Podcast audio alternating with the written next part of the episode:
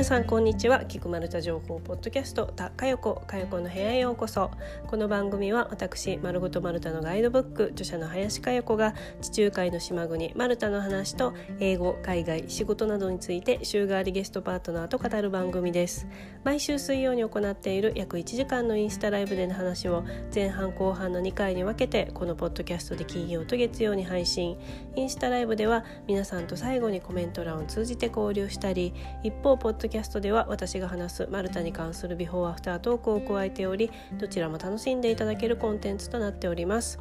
本日はちがつここのか月曜日、昨日山の日の振り替え休日ですね。私先週金曜のポッドキャストでワクチン打ちました、腕が痛いですと申し上げました。その痛みはふつかほどでなくなりましたね。接種した木曜日の夜に痛みが出て、翌日金曜日は一日中痛くって、さらに翌日土曜日にはもう気にならなくなっていました。本当かどうかわからないけれども エスエヌエス とかネット上でポカリスエットとか経口補水液を飲むと副反応が和らぐというふうによく見たので、まあ、本当かどうかわかんないけれども無駄にガブ飲みしておりました。まあ、それが効いたのか腕の痛みだけで副反応はいっかいめは済んだという感じです。先週のポッドキャストの、えー、ビフォートークでかき氷の話をしました。私ウジキントキを食べましたという話だったんですけれども、そういや私のマルタ人の友達大体みんな抹茶スイーツ好きだなということを思い出したんですね。特に日本に来たことがある私のマルタ人の友人たちはお土産でやたら抹茶スイーツを買って帰ってたなと。特にキットカットの抹茶味めっちゃ爆買いして帰ってって帰ってましたね。抹茶のお菓子の中でも抹茶のチョコレートが好きかな。うん、なんかマルタの中で結構万人受けしますね。なのでマルタ留学の時に配るお菓子とか仲良くなるきっかけに使ってみるのにいいと思いますよ。私は、えー、留学だけじゃなく旅行とか仕事とかで現地泊まる時に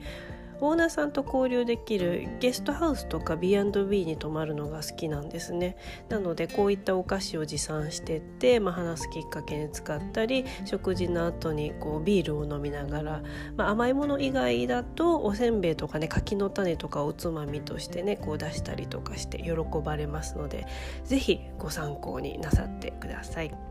本日のゲストパートナーは先週金曜ポッドキャストに引き続きマルタの在住、マルタのごぞ島在住にじゅうねん宮原明子さんです。明子さんとマルタの最新情報についてお話し、最後はポルトガルの話にまで発展しちゃいました。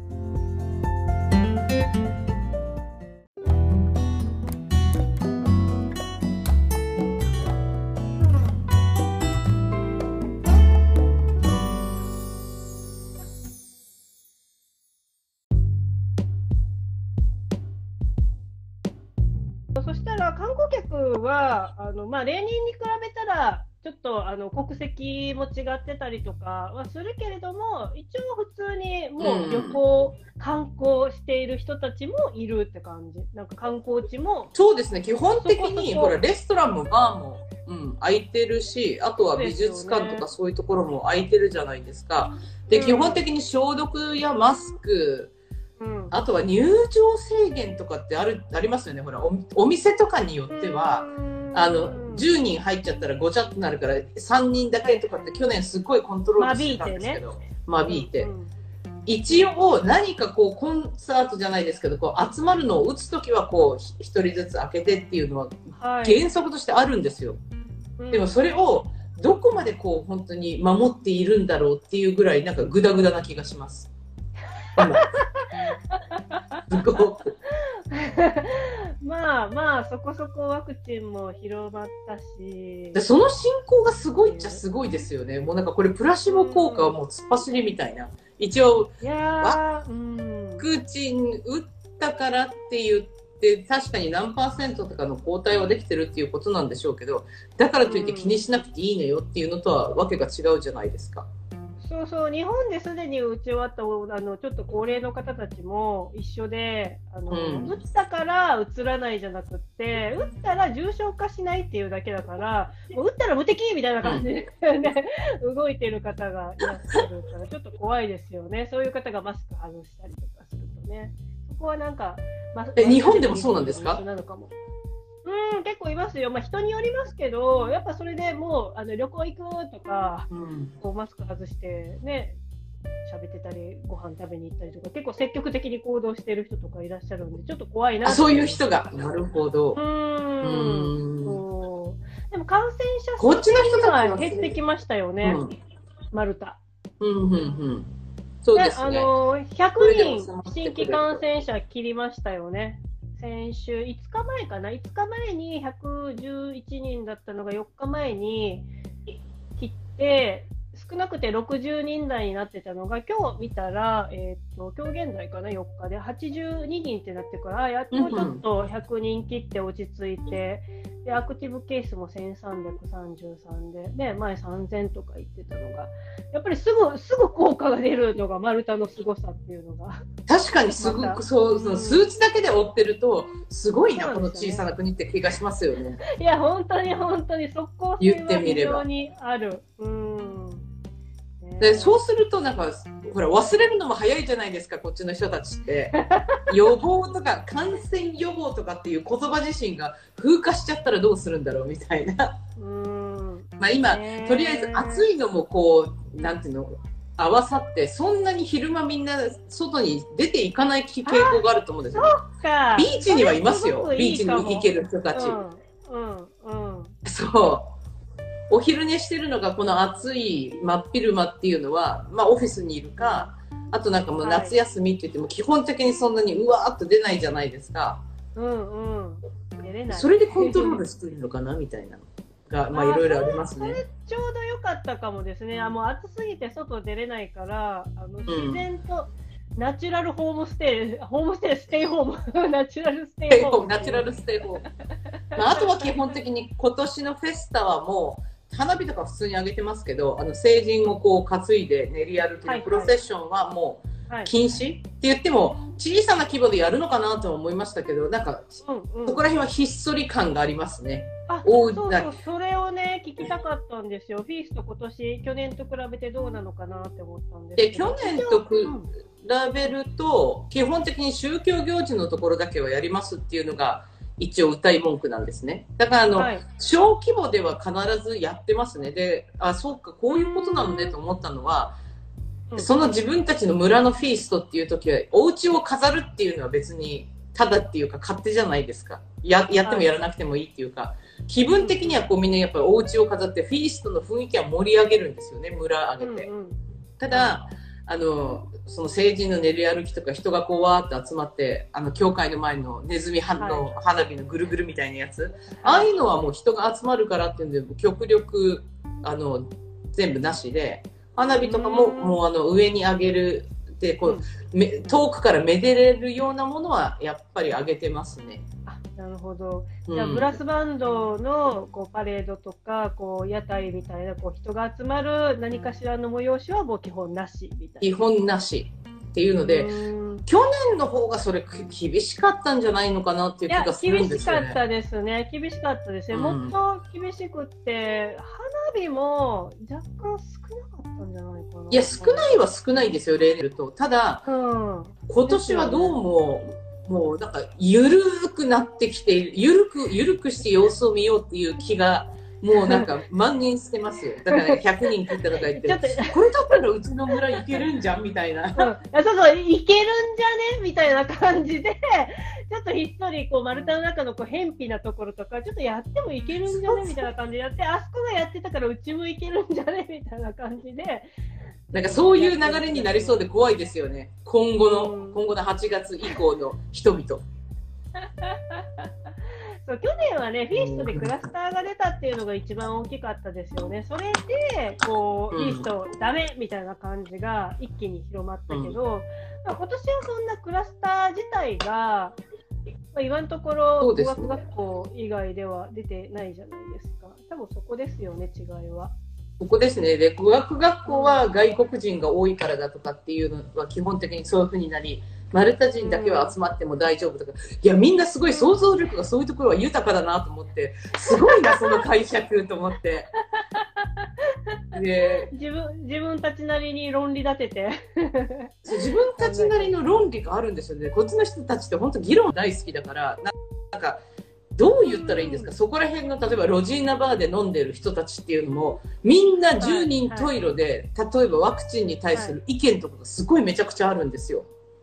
で、あとは陰謀説とか、ワクチンを打つのはなんか、はいはい、何かの手先になるんだっていうところから始まって科学者みたいにこう陰謀説で、そう思えばあのこのあのなるほどね。で、あとはじゅうにんなんかいろいろなもうサイエンティフィックファクトっていうのを読みまくってる人とか、はいはい、みんななんかすごい詳しくなっちゃってるんですよ。なんかへえみたいな感じですね。だ、いろいろだなと思って。あと普通の一般一般の丸太のおばちゃんとかとかも、うん、ねえ、ワクチンって打っても感染することってあるのねって言って、え そ, そりゃそうじゃないのみたいなそれに驚く人とか、いろんな人たちがいろんなこと言うなと思ってもう面白いですわ。なんか外に外に自分の意見を出して聞いて納得するみたいな、こう落とし込むみたいなところあるかもしれないですね、丸太人ってね。こうだよね、うん、そうだよねみたいな、こう自分で理解する感じはあるかも。うんうんうん。だからたまになんか、何が一番最近ので突拍子もない面白さがあったんだろう。そう、うん、それこそそのホストファミリーの、ね、ワクチン私打ってるんだけど感染することっていうのもあるわけでしょって真面目に聞かれて、それは私がから聞かずに他の人から聞いてもみんなイエスって言うと思うよと思って。なるほど、いろんな人の意見を聞いて確かめてるのかもしれないですね。そうそうそうそう。この人こんなこと言っちゃってるわ、はあみたいな感じですよ。ちなみに先ほどあきこさんがあのロッジーナバーっていう歌のを皆さんにちょっとせっかくなんでお伝えしたいんですけれども、あの、はい、あきこさんちのあきこさんちの斜め前に斜め前のところにあるロッジーナバーっていうロッジーナさんっていうおばちゃんおばちゃんおばさまがいまして、その方がこう昔からやってるバーだバーでもありレストランでもありというところなんですね。地元の人が集うようなところでもあり、ね、実はあのアンジェリーナ・ジョリーがあのー、白い帽子の女お忍びで来てたっていう、そうそうそうそう、ロケの時にお忍びで来て、お店に行ったらあのアンジェリーナ・ジョリーの写真に本人の、あの手書きサインが飾られてるお店なんですよ。で、私はそこをあっこさんの家の近くと知らずにたまたま偶然行ってロッチーナさんのとこに食べに行きで、後から言ったらあきこさんから「あそこはうさぎ料理が美味しいから、でもあの予約しないと食べれないから予約必須だよ」っていうのを後から聞き、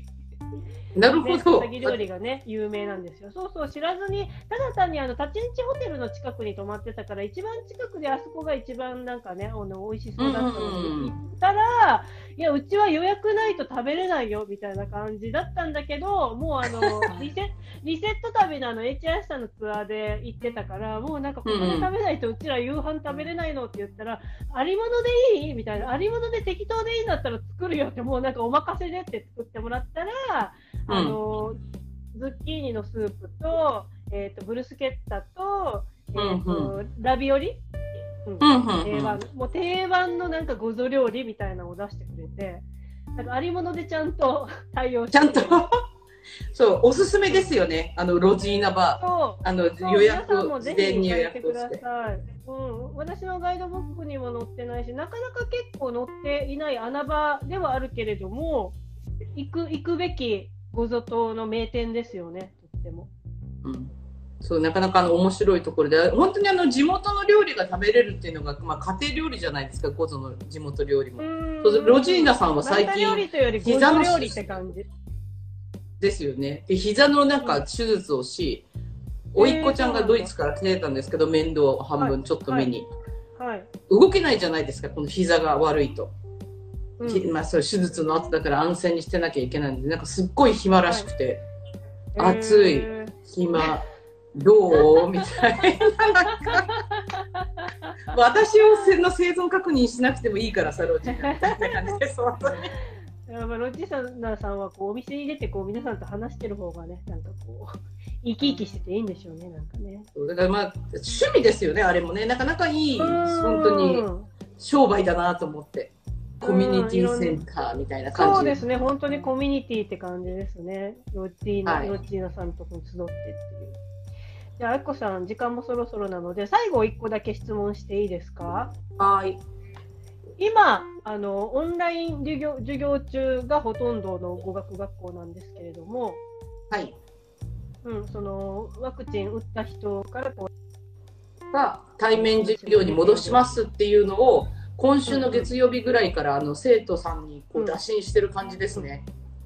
うん、うん、そうそこら辺のなんか最新情報がもし入ってたらと思ったんですけど、最新情報と現時点で現時点でそれ今先週の金曜日にとりあえず一応合意したというか、これも出た話で、うん、月曜日の方にワクチン誰が結局打ちたいですかっている人たちにもみんな聞いて。で打った後でこれにしゅうかんごなんですってね、このきワクチン自身がこう効いてくるのがっていうか、でそれなので今もし打ったらにしゅうかんごに対面授業へが再開できること運びとなりますっていうので流してます今。なんであまりにまだ全員がまだ半分半分じゃないですか、打ってる人もいれば打ってない人もいるっていうことで、はい、今生徒さんの希望を聞いて打ちますかとかって誘導している感じですかね。うーん、じゃあ打つ人は基本語学学校から打つ打たない案内で、留学生はもう受ける人はこう順次受けてて、そうです。でいっかいめじゃなくいっかいめ の, その完了してにしゅうかん経ったらもう受けれるんですか、それともにほんめ完了したら受けれる、うん、っていうか基本的にジョンソン&ジョンソンにみんなまとめてにしゅうかんだけじゃないですか、うん、にかい打たなくていいんですよね、うん、ジョンソン&ジョンソンのやつは。でそれなのでジョンソン&ジョンソンがまだ出回ってる限りはそれを打って語学学校の再開へ運びたいっていうのが語学学校側のすごいたっての希望なんですよ。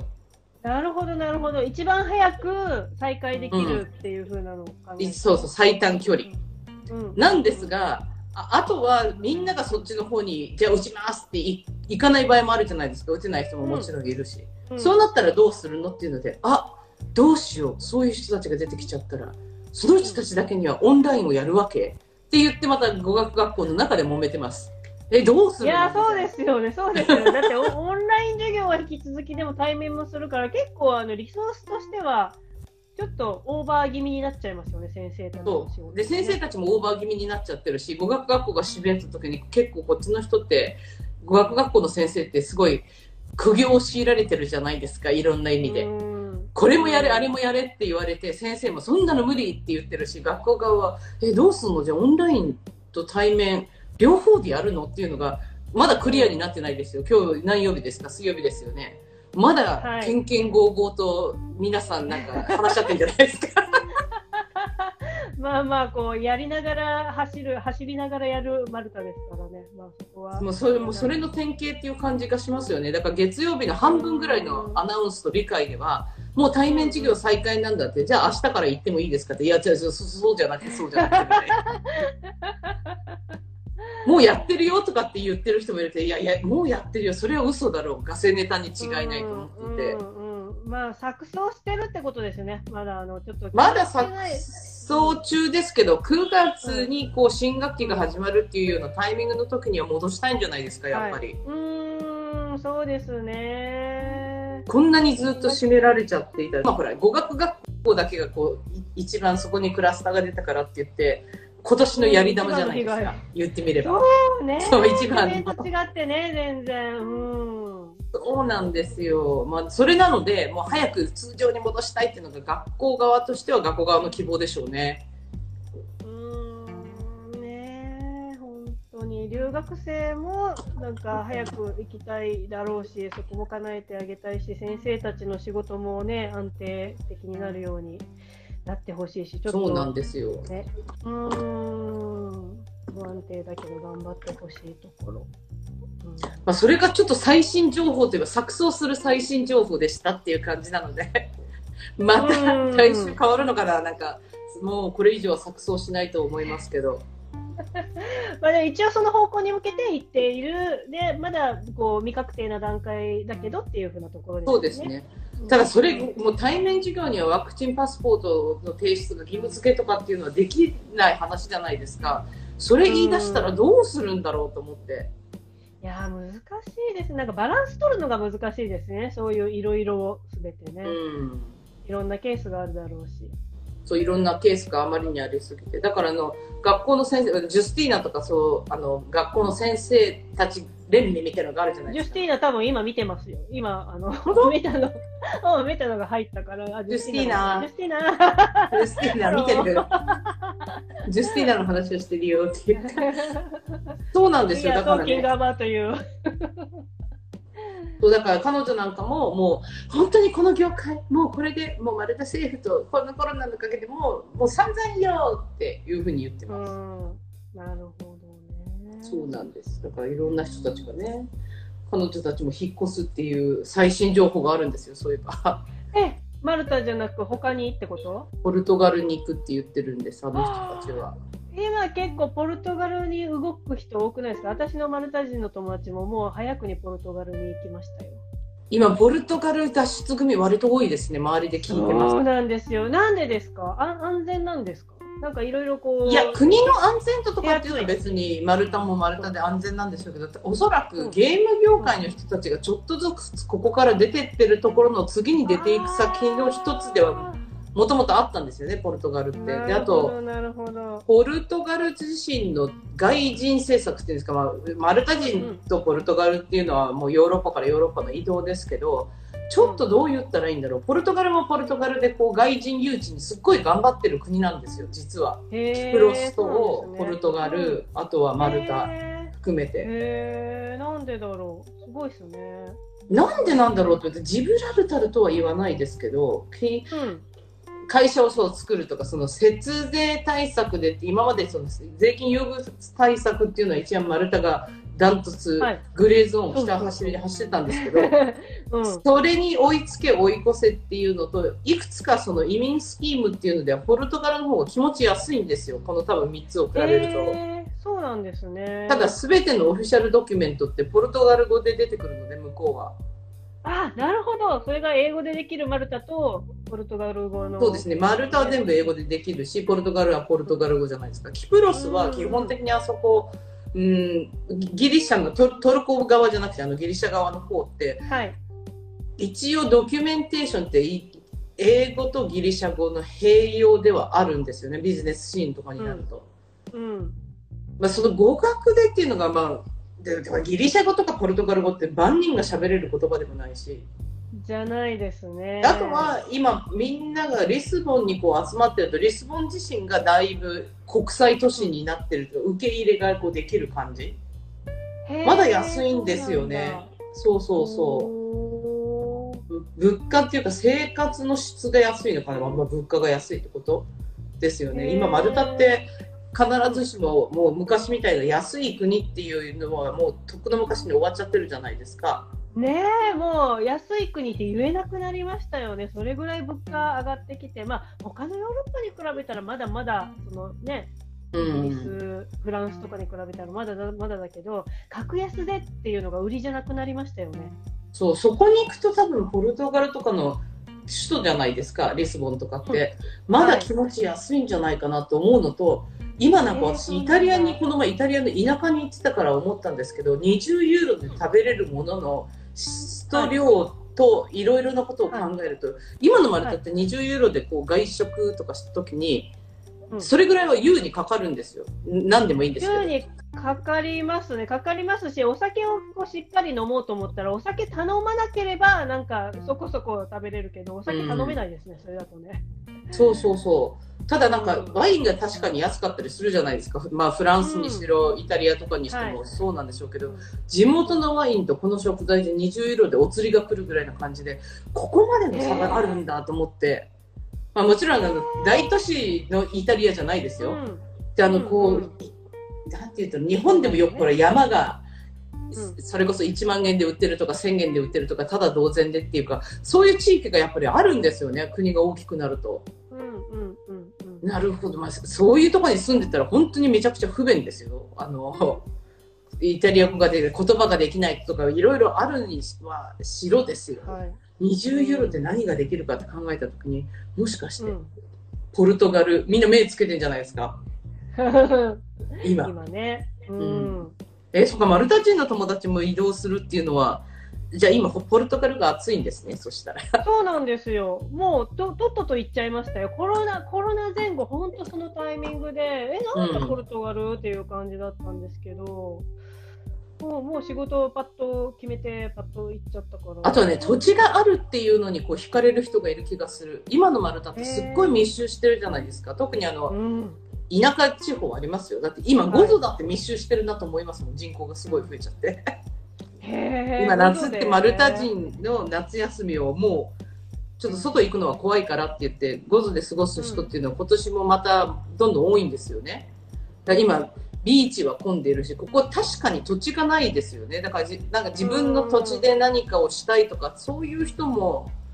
まあ、家は広いし安いからっていうのでだったら行っちゃおうっていうそこら辺のフットワークは軽いですよねマルタ人も。うん確かに確かに私マルタの人に言われましたもん。マルタはもうこれ以上こう土地がないから横に広げるんじゃなくて、うん、上に伸ばすしかないんだっていう。だからこうどんどんこう高い高いものがどんどん今立っていってるみたいな上に伸ばすしかないみたいなことあ確かになと思ってまあそれじゃ香港化するんですかね。香港とか、まあ、ド, ドバイはちょっと違いますけどシンガポールとか、えー、香港とかってそういう世界じゃないですか、うん、上に上に伸ばして、うん、もうなんかあの スリーディー の世界でこう生活するって、ね、東京とかもそうだと思いますよやっぱりこっちから、うん、こっちの目線で見ると。そうですよね。なので、うん、同じくこうセントジュリアンと、まあ、スリーマがすでにそんな感じになってきてていやそうなってるにはちょっとお粗末な気がしますね。そうなんですよね。で他の地域がまだね偏僻なところとか中央とか端っこの方行ったりするとまだもう昔ながらのマルタが残ってたりするからまだいいんですけれども全体がもうセントジュリアンスリーマ化しちゃうともう魅力ゼロですよね。本当に魅力ゼロとか中途半端ですよね。もうなんか腹を決めてシンガポール化しようよとか、うん、そういうあのもうスカイ、まあ、ハイスカイっていうじゃないですけどああいう高層ビル、うん、いや多分馴染がないんじゃないですかねとかノウハウがうまいのかな、うん、なんかあの前に話してた時に去年一昨年あたりに出た話で、うん、マルタとゴゾ島をつなぐ海底トンネル作るみたいな話あったじゃないですか、うん、ありましたありました。あれ今どうなってるんですか。もう立ち消えたのかもうあの水面下で進んでるのか現実水面下で進んではいないだろうな。あれを持ち出してもうやりますって言ったのって今の政権ですもんね。だって去年ぐらいにもうそうそうそうそうでここから掘り始めますっていう場所と出てくるトンネルの出口はあのナドゥールよっていうところまでも全部決めるのは決まってるんですよ。ただでも反発すごくなかったですか国民の。めちゃくちゃ反発強かったですよ。そうだからあの反対の署名なんかやってって頼まれて私も書きましたもん。なんか私なんか日本からだけどいいのかなみたいな日本人がなんか関係ないで書いていいのか分からなきゃ、まあ、とりあえず書いとこうみたいな感じで水面下で進んでるっていうよりは今いろんな意味であの工事自身はもうあの新しいビルを建てたりとか、うん、そう古い家を潰して、うん、あのアパート建てたりっていう方にみんななんか一生懸命なような気がする。なんかトンネルとか言ってるのと最近トンネルのつの字も聞かないんですよ。確かにねそうですよね。なんかあれから聞かないから、まあ、コロナにもなったのもあって一旦こうまあまあみたいな感じでちょっと誰もその話題を触れなくなったし実際にプロジェクトも一旦止まってるのかなっていう感じはしました。でも一旦止まってるのであれじゅうねん計画とかにじゅうねん計画で掘り始めてみるとそれリサーチだけですよ、うん、リサーチだけで掘り始めてみると実はここに思いがけないなんか石があったで掘れないところがあったじゃないですけどそういうので大体ほら見切り発信をしたところでお金だけ使っちゃって穴掘ったみたいになっちゃうんですよねきっとこの海底トンネルって。そうですね。でセオリー的にできないわけではないんだけれどっていうのでそうそうそう、うん、こういうのってマルタ人の政府の人たちが何人かの人たちにこう調べてもらったんですよ。いろんな人たちにこれはできますか、うん、できますかっていうので、うんうん、でどこの会社がこのトンネルを掘りますっていうのであれ公開でもうじゃあ札入れしてくださいっていうところまで話は行ったんですけど、はいはい、その先の話を聞かないので、どこがこれをやりますっていうところはまだペンディングなんじゃないかと思いますね。でいずれにせよ、もし始まったところでそんなすぐに工事なんか終わるわけないので、まあ、ごじゅうねんとかもう次の世紀ぐらいまでは一応このトンネルあったねっていう感じで進むじゃないですか。じゃあ私たち生きてないか私たちそれを見届けられない。私たちが生きてる間はもうだい多分ね安全だなと思ってるんですよ、私は。橋を架けるのとトンネルは。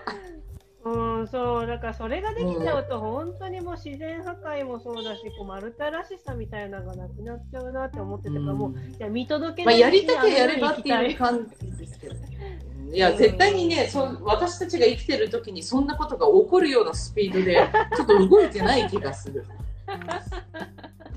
ってすごいなんていうの、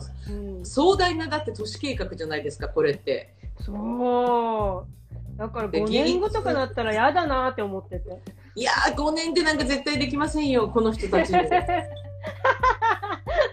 か世界の技術とお金をこう駆使して作ろうと思ったら、多分セオリー的にはというと技術的にっていうので無理ではないんですって、こういうのって。いろんなあの例えばスイスの山を掘って格納庫を作るじゃないですけど、はい、技術的には全然無理じゃないらしいんですけど、その後の代償とかっていうふうに今考えるじゃないですか。ただ単に掘ればいいっていうもんじゃないっていうのは、どこも全然クリアになってないんじゃないですかね。それこそ掘っちゃってまた違う層の何々時代の何かが出ちゃったとかって言った暁にはそれでまた工事必ず止まるし、海底だからありますよね、それね。海底だから分かんないんだよ。分かんないけど、でもあのハイポジオムだってそうじゃないですか。普通のこう道路工事してたらなんか地下神殿出てきた、これやばいんじゃないかみたいな感じで。そうだからね、本当にあれじゃないですか。やってみたら面白いと思うのは、こう掘ってみました。そしたらなんかあのアトランティスっぽいものが出てきちゃったみたいになって、世界中からお前たちこう。工事やめろみたいな風に流れるんじゃないかっていうのが私の一応自分の中で書いたストーリーの読みなんですけど。いや私も今ねアトランティス言おうと思ってました。あのアトランティス大陸の一部だったっていう風に言われてる説あるじゃないですか、マルタって。でマルタ人もそれ信じてる人たち、うん、結構いるじゃないですか。結構いますね。なので、うん、うーんなので本当そういうの出てきて、いやいや待て待て待てみたいな感じでこう環境保護団体とかいろんなこうところがわー出てきてもう強制的ストップみたいな感じがまあねなるかな。でもね、国民感情の中でみんな大体あれっていろいろ意見を聞いてても反対派がもうめちゃくちゃ多かったですね。ご存の人だけっていうわけじゃなく、ね、なんか海の下を、うん車で走るっていう閉塞感が嫌なんですって。それ何人かからか聞いた。え、海の下を走る閉塞感で、私たちってトンネルすごく使い慣れてるじゃないですか、日本にいても。あとはまあヨーロッパ大陸にいると山間部に行くと必ずトンネル入って出て入って出てっていうのが高速道路の通行じゃないですか。だからトンネルって海の底だろうが山の中だろうがトンネルなんですよね。だからなんか、うん、あ今山の中を突っ切ってるわとか海の真下を通ってるわっていうのの そ, そういう意識の閉塞感って な, ないんですけど、それが怖いから絶対にトンネルなんかできたって使わないって言ってる人がいて、面白いな、うん、この発想と思って聞いてたんですけど、ね、あやっぱ環境じゃないですかね。マルタ自体がもうあの開けたところだし、もともとそんな高い建物ないし。うんね、だからこう海といえば泳ぐかあの船に乗るものみたいな感じだから、こう中に入るっていう感覚がやっぱりないから怖いんじゃないですかね。まあ確かにそうですね。この人たちのでもマルタの確かにいいところって、人口がちょっと増えたとはいえですよ、うん、まだやっぱりあの本当にアジアのあの密集度とかと比べると自分のパーソナルスペースっていうのが絶対にありますよね、この人たちはまだ。うんそうですね、言ってみれば。うん、満員電車はないし、それこそ密集してるって言ったってビーチに人が密集してるぐらいですからね。まあ集まっとけばみたいな感じじゃないですか、船の上とか。だからなんかそういう意味ではそうですね、人と人とのその個人的スペースがまだあるから、この人たちっていいのかなみたいに思いますよね。あ、それがこうキューッと狭くなるのと息苦しくなる感じがちょっと慣れてないから嫌なのかもしれない、うん、慣れてない気がします。海底トンネルとかもう日本に来てごらんなさいって感じですよね、うん、本当渋谷の高専とかキュッて置いてもう渋谷新宿来てごらんって感じ行きたがる人は行きたがりますけどね、い行ってみて。ただほらあの電車に乗れなかったかわいそうな留学生いましたよね、丸太のとかつくば、えー、あれアンドルの友達だったかな、丸太にあの、えー、からこ日本に留学した人で、それこそ満員電車に乗れなかったんですって。でいつもくじ始まりの大授業のなんていうの第一科目に必ず遅れてくるからどうしたのって聞いたら、いや電車に乗れないです、うん、そう答えが電車に乗れないですって、なんで電車に乗れないのかがわからないじゃないですか。で探っていってみたら満員電車っていうのは乗れるようなもんじゃないと思ってずっと待ってて、乗れるような時間に乗ったら授業には間に合わないっていうことになり、あの下宿を引っ越し自転車で買うようにしたらしいですよ。確かにあれをこうギューッともう満員電車の中にこうみんなこう体をね押して入る感じがもう多分ありえないんでしょうね。それなんかあくまでずっと待ってたらもう時間が経っちゃったみたいなマルタ人らしいですよね。でマルタ人らしいなと思って、でそんな人もいるんですねっていうのがまああるので、まあ、そういうところではこの国の中はマルタは平和は平和ですよね。確かに確かに、ね、面白い。じゃあ、あとちょっとお話があの広がって、なんかポルトガルの話からマルタの未来の話にまでなってしまいましたが、今日は幅広く皆さんお楽しみいただけましたでしょうか。今日なん、なんでしたっけね、これ、これがトピックだったけど、今日はマルタのことについて話そうだったんですよね。いや、一応、一応あのマルタの夏にせんにじゅういちと題して、あのほとんどあのポルトガルの話になるまでは全然話す予定だったから全然大丈夫です。いや、私が最後あのオンラインの授業とか今後の語学学校の展望になった話からちょっとあの話がポルトガルとか広がってずれちゃったんですね。いやいや全然ずれてないです。そこからあの最新情報っていうのをこうプラスアルファでいただけたので、皆さんどこでも聞けない話だったので良かったのではないかなと思います。